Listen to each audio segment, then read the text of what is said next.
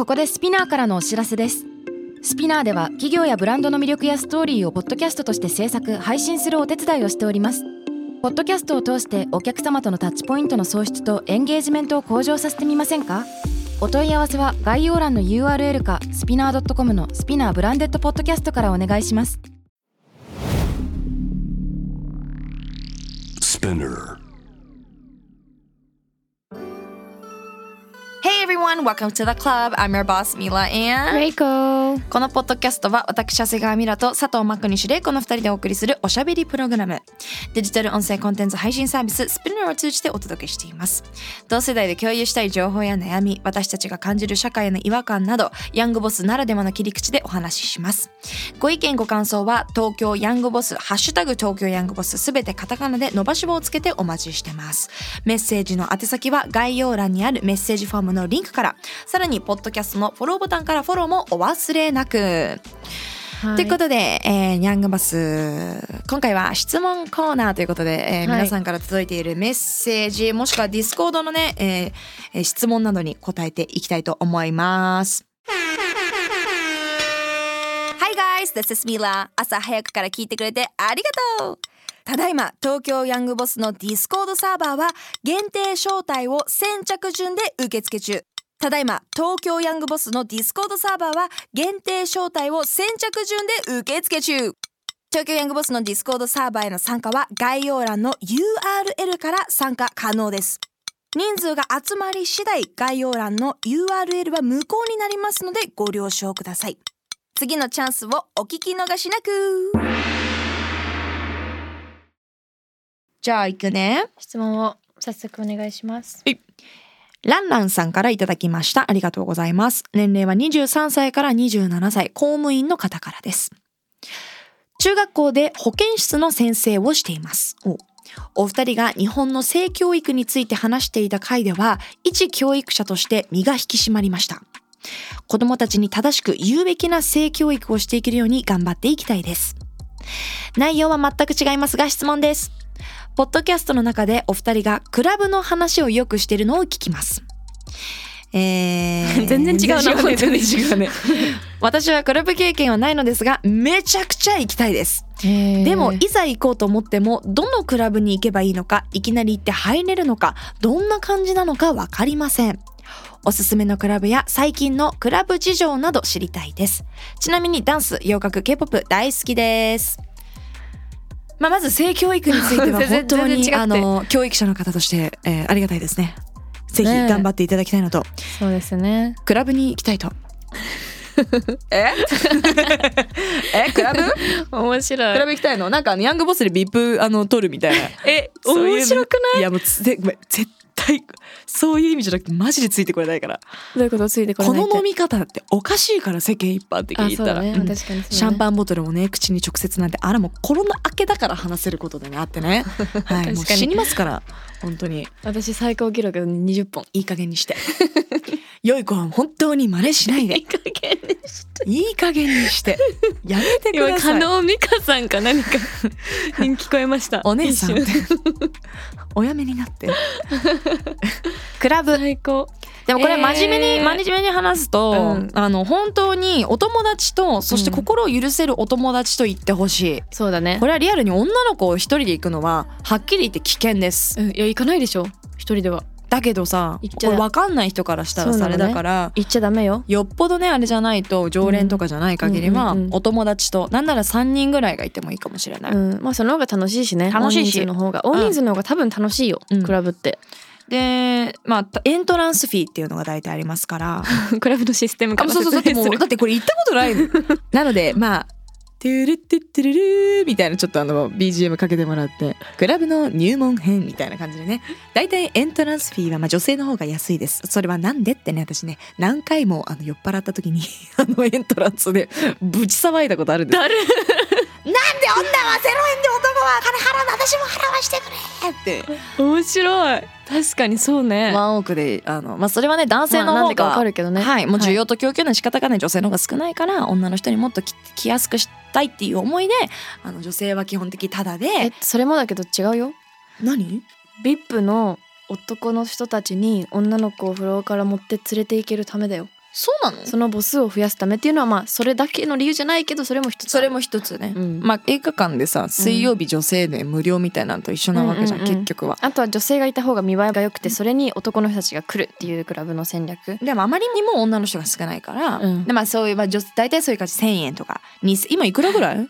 ?2,000 円とか？わかんない、3,000円とか？んそういう感じですね。るんじゃないかな、はい、でクラブの中にはですねあの VIP フロアみたいなのがありましてはい。まあ一席一テーブル安くて10万とか？うん、高くて100万とか、うわ100のもあるんだ。うん、多くそうじゃない？100ある今の箱であんの。前はあった今もあんだ。あるある。100万払えるようないい席ある？DJ ブースの横？えー、やだね、ワンオークもさあのワンオークっていうクラブが六本木今麻布十番かにあるんですけど、前は六本木エリアにあって、ねあそこ良かったよね。広くてねあの元々は何あそこで私多分初めてミラと会ったしかも。かもね。うん。見た。うんそうそうそう。いた。なんかなんかの誕生日会とかでさうんうん。よく見合ってて、いるいる。でもその挨拶する雰囲気じゃないんだよね、うんあどうもみたいな。あ、うん。いつもいますねみたいな。はーい。でもこういう子たちがいっぱいいるのよね。そうなの。だから共通の友達を介して出会ったから私たちもそういう子たちはよくクラブ行ってたね。あの時はね本当に、毎週行ってればね誰かいるみたいな。だからそういう時は一人で行っても安心なんですけど、うん。いやいやもうそんな話ほら自分たちのこの身をなんていうの身をき切りうるような話をやめようよ。うちらの。見えてきちゃうからいろいろ。そうだね、なんかまあそうで、まあ、音楽とかはでもヒップホップ系とか、うん、渋谷のバイヤー私行ったことないんだけどどんな感じ？あれはゴリゴリヒップホップだよね。多分確か。私もあんまり行ったことないね。あ本当？うん、とかかな？私渋谷あんまり行かないかもね。でも今渋谷の方がさ盛り上がってるよねクそうだね。ラブはね。確かに。六本木の方が昔は圧倒的にいくつもあって楽しかったんだけど、この六コロナに本木もなないんじゃない？一軒しかない。一軒しえそうだね、うん。確かに。まあある細かい話あるはあるけど、うん。前だったら大きいの？3軒4軒ぐらいやって、うん。移動してたよね。何時までここにいて、そっちの方が盛り上がってね。じゃあみんなこっち行こうぜ。今行くから待ってて、うんうん。バーッつって。で大体朝の5時に閉まる、うん。で一番楽しいのは2時3時ぐらいですね、はい、えー。私おすすめ入門編はセラビです。あセラビいいじゃん。なぜかというとそうルーフトップだしなんかそのクラブ感がないから私あそこ好きで、バーっぽいよね、うん、ルーフトップバーなんで、中もあるけど外の空気を楽しみながら音楽を聴けて、なんかビーチクラブみたいな感覚、うんその外で音楽と、ね。高いところにあるしね。そうそうそう。だからちょっと入門編ではいいかも。あそのどんちゃんどんちゃんのヒップホップのなんかアンダーグラウンドの行くよりは。あそうかもそうかも、うん。さすがさすが元クラブオーナー。やめてくれ。元。やめろ。聞かないでくれ。えーでそんな感じかねでも私はやっぱりそのいろんな出会いもあるしそうそう。やっぱ音楽行きは、うん。私が行き始めたきっかけはなんかあの音楽がものすごく好きだから、うん。やっぱあのライブのライブじゃないにしても、うん。DJ たちがこう流してる音楽を聴きに行くっていうのが一番の目的だった。うんうんそうだね、うん。私たちのあれは最高。だ私も友達の DJ がいないとあまり最近は行かないかも。本当に？嘘つけ。えほんとほんと呼ばれてああ今日今日やんのか。じゃあちょっとちょっとねみたいな、なるほどね、うん、でも一番の目的ってもうこのアマテラス始めて5年間コネクション作りでしかないのよ。もうやっぱりクラブって、まあ、VIP に限るのみなのかもね、うん。メインフロアでは出会いはない。それはそうそれはそう。VIP に来る方たちって本当に東京ってすごいなってやっぱりそういう時にさらに思うんだけど世界中からさすごい人たちが来てもう最近だともうアーティスト海外セレブだったりアーティストが世界中から来てて、そうね、そういう VIP とかで会えるんですよ。うんでお仕事の話につながったりとかいろんな経営者さんとまあみんな飲むからね結局、うんうん経営者さんたちってなぜか、うんでそういうところを接待に使ってる人たちもいるからそういう仕事のために結構行ってるのが多いしそういう経営者たちから呼ばれて、あちょっとじゃあ一一杯だけ行きますみたいな、でうん。一杯がシャンパン5本になるみたいなうん。のが最近の私ですね。そうですね。はい。私全然行ってない。今年もう指数えれるぐらいしか行ってない。そうだね。全然ちょっと。行くたび行くとミラが外遊んでる時私いるもんね絶対、うん確かに。なんかちょっとクラブ遊びじゃなくてなんかもう行きつけのバーって言ったらカラオケバーみたいなとこでしょ。行ってそこでもう朝まで友達と飲むみたいなのが最近うの、パターンかな。人になったのね。ちょっとクローズドで。そう。いいかなとそれ思って。で楽しむのもいいと思うすごく、うん。リハビリしたい。そう。だってもうほらヤングボスでさクラブやりたいっていう話があるぐらいだそうからなんです。ちょっと私クラブオーナーに戻ろうかと思って。あーやるか。まさか。ちょっとローランドさんにちょっとワンバズりもう一回させてもらおう。そうしよう。鳥作っちゃおう。もう本当に本当に。ちょっとねでも気をつけてねでも行く方はあのそれはだそね危ないって言いたいんじゃなくって万が一のことがある可能性がある場所であるあるので、まあ、私だったら最初だったらまあこんなこと言うの本当に嫌だけど私はいつもズボンで行くとかこう足が疲れたら嫌だからスニーカーで行くとか、うんなんか自分が心地いい格好でうんあの楽しんでください。私たちジャージで行くもんねうん、ジャージです。ジャージ。よく入れる。確かになよく入る。マジで昔からジャージもういけないそんなの。はい。次。はいあ、これはリーダーシップについての質問ですね。はい。まあ我々ボスなのでうん。結果的にこのアドバイスが一番しやすいかもしれないですね。うん。うん、クラブの話よりも。どうだろう？うだろう、えー、ヒデさんからです。ありがとうございます。18歳から22歳大学生大学院生の方からです人間関係についてお聞きしたいです。うん。今年9月から1年間イギリスに留学予定です。私はリーダーシップを取ることがあまり得意ではなく周りについていく方が楽だと感じてしまいます。留学を機にこの性格を変えたいと思っているのですがあまり自分に自信が持てず周りに指示をしたりするよりも自分でやってしまった方が早いなどと思ってしまいますお二人はいつも周りを引っ張る側におられると思うのですがリーダーシップや自信を持つということに関して気持ちの持ちようや身の振る舞い方においてどのように自分を励ましたりどのような他人とのコミュニケーションを心がけているのか教えていただきたいです。留学。やっぱりそうだね。海外留学してると全員がリーダーシップ取っちゃって、まあ、逆に言うとカオスなんだけどね。これがいいと思う。私はこうだと思う。でもこうだと思う。ガーみたいな、うん それがなんか全部がいいか。日本の学校とマジで違うね、真逆だね。どうする？えどうする？どうするそうなんじゃん。ああいう構図は起きないけど。そうね。意見皆さんあるからね。うん、どうやって、まあ、引っ張る側にとして自分の気分の持ちようだったり身の振る舞い方。なんか意見を持つのと引っ張るのってまた違うと思うからそのリーダーにならなくても別にいいんじゃないかなとめっちゃ思うけど、ね、わかる。超アグリうん、引っ張る必要はないんじゃないか。うん。って思います。まず一つ。リーダーってうんうん。結構生まれつきの素質もあったりするし絶対あると思うんだよね私それ。でそれで成長過程の上でそういうなんかね何かのきっかけに気づいたりとか磨かれてリーダーシップのある素質があるよねっていう人はいるけど意見を持つことをファーストステップにしたらどうでしょうか？そうだね。だから意見のとリーダーシップは全然違うことだね。だから意見があるから引っ張っていけるってわけではももちろんないから、逆ににリーダーシップって自分が意見をめちゃくちゃ出してる人じゃなくてみんなの意見をまとめて進める人が意外とリーダーシップだったりするのかキャプテンとか。そうだね。だからまた全然先を見れたりとかね、うんうんうん。どうこの気持ちの持ちようとか身の振る舞い方については？何のだ？えっとまあこうリーダーでいるまあ我々はリーダーなわけじゃん。うん。中でこう他の人のコミュニケーション取るときに心がけてるいやなんかか私は会社を経営し始めて5年で人と働くとかこうなんだろう人を引き引っ張っていくっていうのがまだまだ5年しかやってないから本当に今でもあなるほどねっていう学びがあるわけよ日々。これはでもずっとじゃない？経営者の先輩の話聞いて絶対そうだよね。一生そうだよね。そう。そうだなって本当に思うし、うーんなんか私が思ってることが正解だとは思わないし、逆にままだまだ学ばなきゃなって本当に思う人間関係って本当に一番難しいから会社経営する中で一番難しいのは人だと思うの。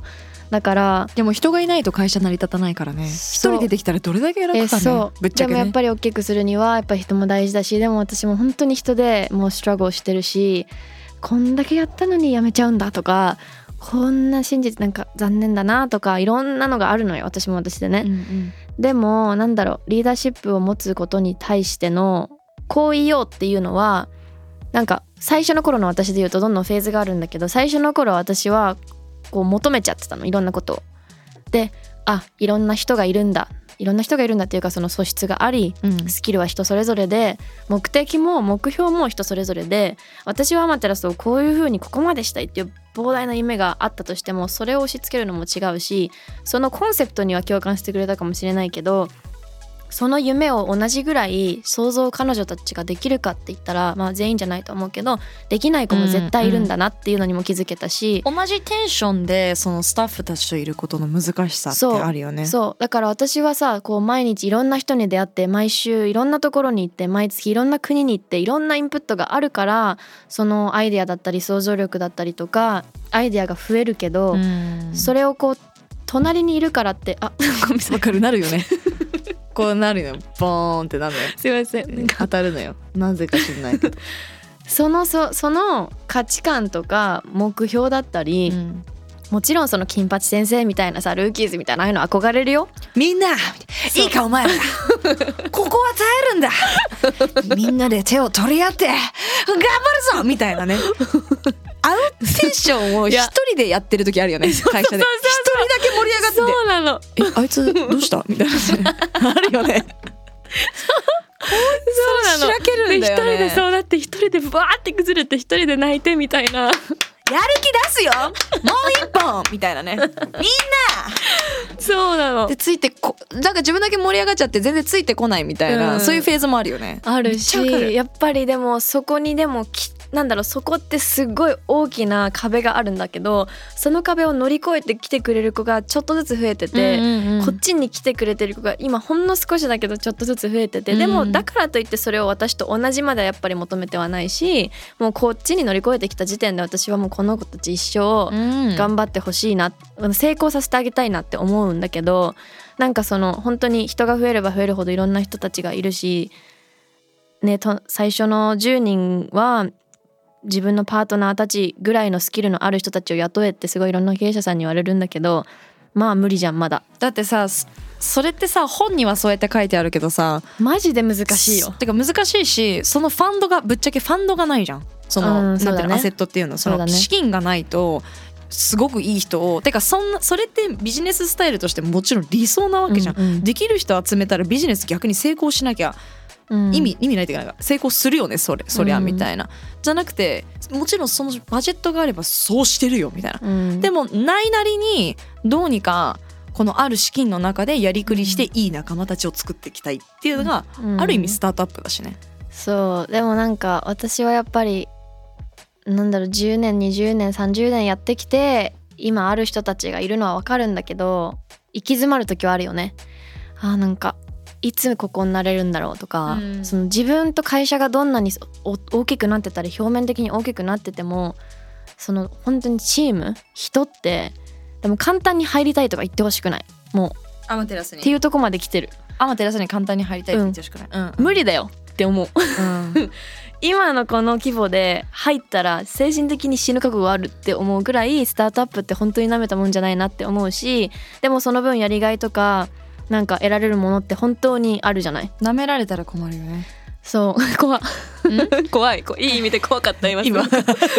すごい冷静に。いいやでもそうなのよ。ななんか本当にそれをすごく最近感じてうん。なんでリーダーシップとは私もわからないけどもそうやって人に求めるのはまずよなんか悲しいけどやめた？うん。で お給料に伴ったじゃないけど人たちがいていいなっていうのも思うしでも今の状況で最低給料で雇うような子たちいるかなとも思うし意味わかる？どういうこと？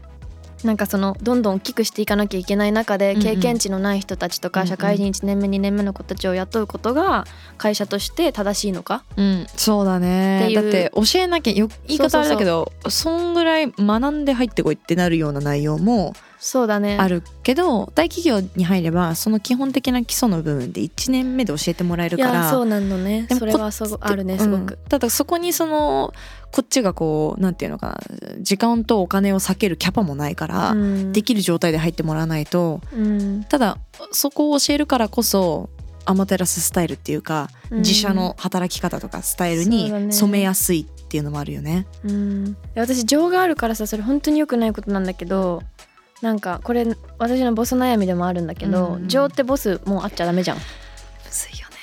でもそこまで教えるとそこまで情は入っちゃうしなんでここまで教えてここまで見せてあげてここまでの世界をこんなにね、やってあげてんのにわからないのって思っちゃう。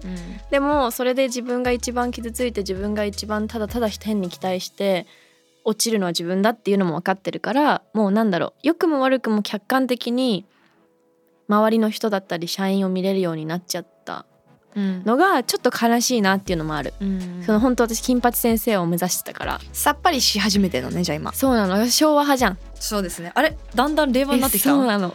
えー。最悪。マジで。でもそれはさ 心のなんていうの？心のメンタリティとかヘルス的にはいいんじゃない？うーん。だから本当隣にいる人だけにその昭和感を求められたらいいのかなっていうね。うんうんとかまあそう求めてあこのパートナーもそうだしうん難しい、そうだね。求めるものがうん。変わらな、変わってきたかもしれない。相手に対して。悟ってきたというか。うんうんうんそうだね。だからちょっとリーダーシップに関してはいろんな意見があります。私もまだまだ学び途中だし。ねリーダーシップうん。でもそうだね私は最近やっぱそのコミュニケーションっていう意味ではうん。やっぱこうオンラインで私自身はあんまこう無駄が嫌いだし全部効率的にやりたくなっちゃうから、うん。これ全部オンラインでよくない？オンラインでよくないってなってて、うん。それって私のためでもあるし本人も楽じゃん絶対、うんだけどそのせいで全然成長ができなかったっていうかその成長が遅くなってしまった子もいるなと思うの、あまりにも効率化をしすぎて。うんうんでやっぱ現場に一緒にこう来てくれたりとか動くと、その場で注意できるからその場で改善できるし、うん。それが本人にとっての自信にもきっとなるし、うん。結果的にこう効率がいい結果的にそっちの方が急がば回れだよね本当に、うんうんうん。あと一緒にいると見るものとね、うん。いろんなもので本当に変わるからね知識も視野も、うんその子自身の。だとねなんか食べるものとか一つ一つこううんマナーとかも、仕事だけじゃないじゃんやってることって、うん。やっぱ細かいところをここで挨拶した方がいいここはこういう風にいてねとかなんかこう特殊な仕事だからこそただこの言い方とかうん。タイミングとかどこまで教えたらいいんだろうとかうん。ここはごめんお母さんに教えてもらっといてみたいなところまで言わなきゃいけない時もあるじゃん。うん。わかる？うん。ごめんここは家庭でもそういう子みたたちなはやめてくな。アマテラスの経験的には。はね。うんなんか私はそこまでは私は教えられないっていうところになるから、うん。でもさその私私は逆に家庭で教えてもらってないっていうのはそれはたまたますぎるじゃん、うん。学校で教えてもらってない内容だからうん。たまたまそのじゃあ親ガチャっていう言葉があるように、うんまあね。たまたま教えてもらってない。じゃあ私がそこは教えてあげようってなっちゃううんだよね。優しいのよね。きっと私たちまだまだ。え？ボスとしては優しすぎるんだと思う。優しすぎると思う。もっとスパンスパンスパンって。いや本当にそう思う。やんなきゃいけないけど。それが結構なんか無駄な優しさだなって思うこともある最近、うんうん。これでもちょっと質問に戻って、うん。まあまとめるとこうこの方はイギリスに留学するわけであってうん。多分そういうリーダーシップを取りたいっていう人の中にこうなった時にどうやってやっていくか。だから一人ぐらいやっぱりついてったり意見をまとめるリーダーシップだったりとかなんていうのかな。うん。あのっていうのも一つあると思うんだよね。うん。確かにこう自分でやってしまった方が早いところは学生ってまた仕事と違うから何とも言えないんだけどまあでもチームワークとか海外行ったら多いじゃん。プロジェクト一緒にやるとかさそういう系の授業多くない？多いけどよくそれ妹とも話すんだけど結局プロジェクトワークで「はあこれ全部私がやってるじゃん」みたいなのもああるけどでもそいつにやらせて点数下がるぐらいだったら自分がやって点数上げた方がいいなっていう、っうんうんうん。ていううのもどっちもなんていうのかな、でも社会に出ても同じだからね。うまくどうやって生きていくかとか、うん。自分がやっぱ学校だからそうだね。一番学べて一番自分のためになるようなプロセスを踏むのがうん。なんか一番な気がするな。でもやっぱなんか自信があるからリーダーシップを取ってるわけじゃなくってそういう状況に置いてしまってるからこうもう進んでいくしかないっていうのがうん。だからそれが結局その進んでいくしかないから普段から努力してるしうんうん。それがきっと必然なんていうのかなこう勝手に自信になってってるのかなって思うからうん。なんかあんまりこう自信とかなんだろうなこういう性格だからとかそういうのにとらわれずにうん。まっさらの状態でせっかく留学に行くんだからねと思いますけども、そうだね。うん、頑張ってください。うん。とってもいいとこだと思うイギリスは。うん。意見をね言うすごくいい練習になるんじゃないかな留学って。うんそうだね。うん。だから1年じっくりかけて自分のスタイルを見つけていければいいんじゃないかなって思います。はい。じゃあ最後ちょっとね面白いメッセージあったのでこれで締めましょう。えミカさんからです。ありがとうございます。23歳から27歳会社員の方からです。え私は少林寺拳法を9年ほどやっています。その中で、えー金敵蹴りという技があります。男性の急所、いわゆる金敵を切り上げる、蹴り上げる技です。金玉を蹴る技ですね。はい。金玉また出てきた。またなんか多いなデジャ最近ブ。デジャブだな、これ。えー子供から大人まで女性を指導しているのですが金敵は場所が場所だけに子供はふざけて蹴ったり若い女性は彼氏と喧嘩したら蹴ってやろうという声が、え聞こえてきます。性教育的には絶対攻撃してはいけないところだと思います。しかし護身術的にはいざという時に最も効果的な技です。男性の急所を蹴るという行為はなかなか勇気のいる行為です。普段から攻撃する意識がないととっさにできないのも事実です。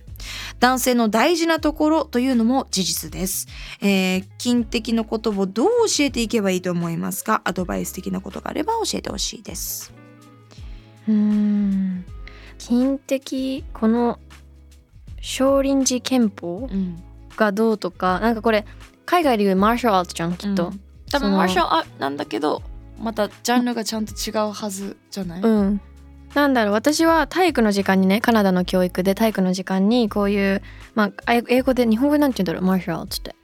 護身術とかだマーシャルアートってなんて言うんだろう？をまあその同じようなね同じようなというかそのこういう時にはこういう風にしろみたいなあの向こうでは性教育の一環として体育の時間にやるのやってたんだよね。やるやる。うん。あのレイプがまあ海外は多いのでどういう自分の身を守るかみたいな授業でやってたんだけど護身術かな？だから護身術？マーシうん、直訳はないんだけど護身術が一番正しいかもしれない、でもなんかその時その授業でもそうだったんだけどこれ最近なんかよく話題に上がるから私もよく考えてたんだけど、うん。日本って圧倒的に教育の過程の中で性教育を教えられないし、うん。親とのそういうコミュニケーションもない文化。そうだね。だからやっぱりなんかこうその結果的に子供たちがふざけて蹴り合ったり若い女性とかがそうやってなんかやってやる彼氏にみたいなのもなんかそういう性教育でこのシリアスなものなんだよっていうのを知らないうん。から生まれる会話なんじゃないかなって思うから結局はその性教育の問題に戻る気がして、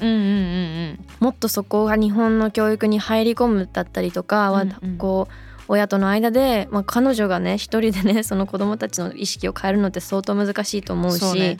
親の力もあり学校の力もありもう日本人の脳みそのその教育と知識的な部分から変えていかないとなんじゃないかなと私は思いました。うんうんそうだね。これを読んで。少林寺拳法。えっ、との基本にあるのが力と愛が調和した状態が理想の人間像であり肉体と精神その2つの修行によって初めて自己確立が可能になるだからそのマーシャルアートとかその護身術っていうのは私も護身術の一つのクラフティングっていうのをやったことがあるんだけどまた全然違うんだよね。うん。だからその少林寺拳その少林寺拳法の中にあるこの金敵っていう技っていうのがうん。またいろいろこう複雑にしてると思うんだけど、うんまあね。うん、その護身術だったらまなんていうのかもう問題ないと思うの、うん。その直接的にその身を守る技を教えてもらってるから、だけどまあでもそれをふざけてこう休みの時間とかにやったりする、まあふざけてんだったらいいんじゃないって思うけどね。ふざけわかんない。私はなんかもうめちゃくちゃ蹴ってるんですとかめちゃくちゃ彼氏を蹴りましたっていう話だったらやばいけど 蹴ってやるとかわーいぐらいだったらでもだダメなのかな？わかんない。それがなんかなかなかその私がだからこの少林寺拳法っていうマインドをきちんとお伝えすれば性教育云々じゃなくてそのマインドを伝えればこの技をどういう時に使ったらいいかっていうのはうん。よっぽどなバカじゃない限り理解はできると思うから私はごめん少林寺拳法詳しくしらあのわからないんだけど、うん。今パパッと調べた中でもやっぱりこう人づくりのこうなんていうのかなこう社会に立つ上でこの必要な教えだったりとか自己確立っていうのをきっと教えていくのが少林寺拳法だと思うから、うん。そのマインドを丁寧に丁寧に教えていくとおのずとこのふざけたことがなくなっていくんじゃないかなっていうのと同時にどあとは性教育がなさすぎてちょっとこの金的とかこの金玉的なことを言うのにあまりにもやっぱ抵抗がキャキャキャみたいなうん。恥ずかしいみたいなのもあると思うんだよね。そうだね。そうだと思う、うん。だ結局それがこうやってふざけたりとか金的って言ったら「えー、金玉?」とか多分なって、その性じゃないものを性にしちゃってるじゃない、うんうんうん。ふざけてだとしても。うんうん。そうね。なんかそこって根本的な日本人の日本の教育の上でのその知識につながるところにつながるるのかな、またと思ったけど、うんうん。まあねふざけちゃいけない話題だけどそうだね。だってさレイプの話の性教育を受けてさそのマーシャルアーツで身を守る時にあって真剣に先生が教えてくれてる時にさあんまりあっちでさもうそう思い出してたんだけど頑張って。そうでもそれふざけなくないかと確かに。思ってだこれは少林寺拳法だからまた違うじゃんシチュエーションが。そうでもそれもなのに性に変えちゃってるっていうのがこの人がね、うん。あ逆にね。だからまあ理解いろんなことを知ってるからこそちょっと複雑になっちゃうのかな、うん。だから私もその完全にだから護身術とかそのマーシャルアートだったらこの状況はあれって思うけどどっちかっていうと少林寺拳法のマインドに沿ってないんだったら少林寺拳法的なスタイルで心と体とはみたいなことをきちんとゆっくり伝えていくとそういうふざけたような状況がなか減ってくんじゃないかなって素人ながらにちょっと思ったりする。うんその技を学んでるわけじゃなくてきっと少林寺拳法ってマインドを学ぶことだからそのね。うん、プロデューサーからアドバイスあったけどその袋はさ内臓が外に出てるのと同じぐらいだから本当冗談じゃないぐらい痛いっていうのは間違いなくてうん。なんかそれをこう面白くおかしく言うのは良くないと、やっぱなんか複雑なのがこれが少林寺拳法っていうところなんじゃないかな。その護身術とかマーシャルアートじゃないからやっぱその精神の多分メンタリティのところでメンタリティに付随する技でただやっぱり私たち理解しなきゃいけないのはそのほらだって男の人には生理来ないから生理の痛みわかんない。でも理解していこうぜっていうのと多分似てるのかなわかんないけど、うんやっぱりふざけてそうやって蹴ったりとかっていうのは絶対に NG だけどやっぱり普段から何かあった時に自分の身を守る行動としてそういったところもあるよっていうのを冷静に伝えていく。あとはその少林寺拳法っていう逆に言ったら伝えやすいなんていう環境かもしれないね。メンタル技だけ教えてるわけじゃないから、っうん。ていうのも一つ。でも玲子が言ったよりこの人一人でねこう変わることじゃないけどうん。でも一人でも二人でもね私も今なんか話してて思った。難しいね。うん。これ面白いねでも、うん。技から考える性教育について、ねいろんな視点ら、からこれは考えていかなければいけないうん、でも本当性教育のね話もよく来てたし、うん。最近ね、うん。よく話題というか、取り上げられてるからまあそれの話もまたしてもいいかもね。うん。ぜひ皆さんのご意見も教えてください。はい。東京ヤングボスは毎週月曜にニューエピソードが配信されます。スペナーのほか、Spotify、Apple Podcast、Amazon Music など主要なリスニングサービスにてお聞きいただけます。感想ご意見も募集中。ハッシュタグはハッシュタグ東京ヤングボス。メッセージの宛先は概要欄にあるメッセージフォームのリンクから。ポッドキャストのフォローボタンのフォローもお忘れなく。Alright, thank you all for listening. That was Mila and... レイコー Bye!